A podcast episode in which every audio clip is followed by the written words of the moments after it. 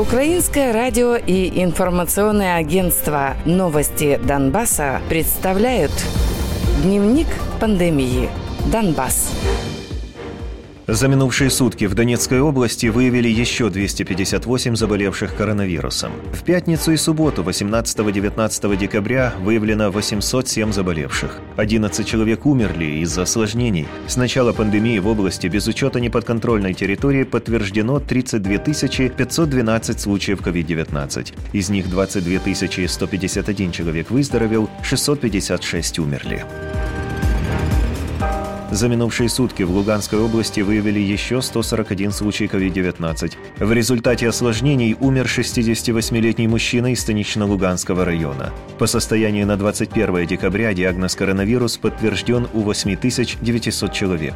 Из них выздоровели 6309, на лечении 2351, умерли 240 человек.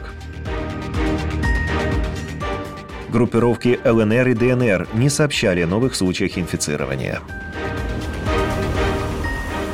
20 декабря так называемый Минздрав ДНР заявил о 13 522 случаях COVID-19, из которых 7948 человек выздоровели, а умерли 1226. В так называемый ЛНР, в свою очередь, признали 1952 случая заболевания, из которых 1680 человек выздоровели, а 162 умерли.